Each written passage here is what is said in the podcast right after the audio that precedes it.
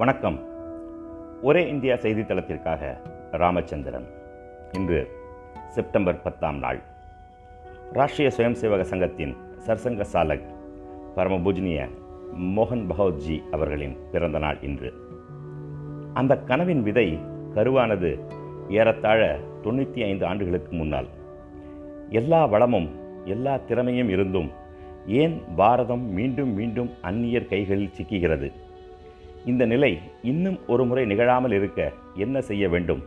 என்ற சிந்தனையின் விளைவாக பிறந்தது ராஷ்டிரிய சுயம் சேவக சங்கம்.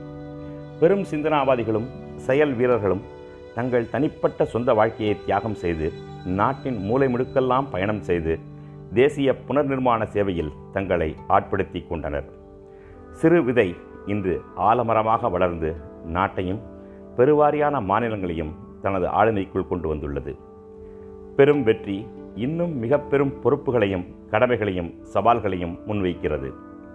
அப்படியான காலகட்டத்தில் சங்கத்தை வழிநடத்தும் பொறுப்பில் இருக்கும் சரசங்க சாலக் மோகன்ஜி பகவத் அவர்களின் பிறந்த நாள் இன்று. ஆயிரத்தி தொள்ளாயிரத்தி ஐம்பதாம் ஆண்டு செப்டம்பர் பதினோராம் நாள் மகாராஷ்டிரா மாநிலத்தில் உள்ள சந்திராபூர் நகரில் மதுகர் ராவ் பகவத் மாலினி தேவியின் தம்பதியினரின் மகனாக பிறந்தவர் மோகன் பகவத். மதுகர் ராவ் சங்கத்தின் ஆரம்பகால பிரச்சாரகர்களில் ஒருவர் குஜராத் மாநில பொறுப்பாளராக அவர் பணியாற்றினார். தாயார் மாலினி தேவி ராஷ்டிரிய சேவிகா சமிதியின் உறுப்பினர். தனது ஆரம்ப கல்வியை லோகமானிய திலக் வித்யாலயாவில் முடித்த மோகன் கால்நடை மருத்துவ பட்டத்தை நாக்பூரில் உள்ள அரசு கால்நடை மருத்துவக் கல்லூரியில் பெற்றார். முதுகலை படிப்பில் சேர்ந்த பகவத்ஜி அதனை பாதையில் நிறுத்திவிட்டு சங்கத்தின் முழுநேர உறுப்பினராக தன்னை இணைத்துக் கொண்டார்.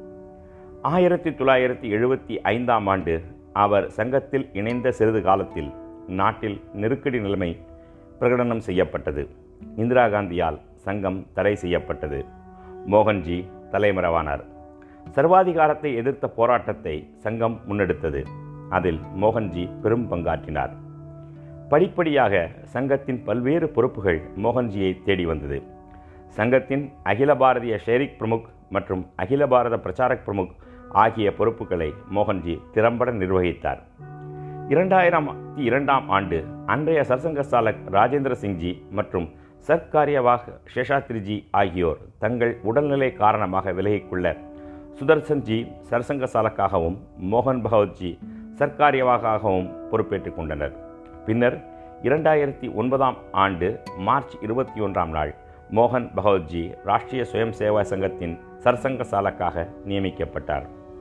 மோகன்ஜியின் வழிகாட்டுதலில் பரிவார் அமைப்புகள் புதிய உற்சாகத்தோடு செயல்படத் தொடங்கின. தேசத்தின் புனர் நிர்மாணப் பணிகளில் புது உத்வேகம் ஏற்பட்டது. இரண்டாயிரத்தி பதினான்காம் ஆண்டு முப்பது ஆண்டுகளுக்கு பின்னர் தனிப்பெரும்பான்மை பெற்று பாரதிய ஜனதா கட்சி ஆட்சியை அமைத்தது. இரண்டாயிரத்தி இருபத்தி ஐந்தாம் ஆண்டு தனது நூறாவது ஆண்டை கொண்டாட இருக்கும் சங்கத்தை அடுத்த கட்ட சவால்களை எதிர்கொள்ளும் வழியில் மோகன்ஜி பகவத் வழிநடத்தி கொண்டிருக்கிறார். மானனீய சர்சங்க சாலக் மோகன் பகவத்ஜி அவர்களுக்கு ஒரே இந்தியா தளம் தனது மனப்பூர்வமான வாழ்த்துக்களையும் வணக்கங்களையும் தெரிவித்துக் கொள்கிறது. நன்றி.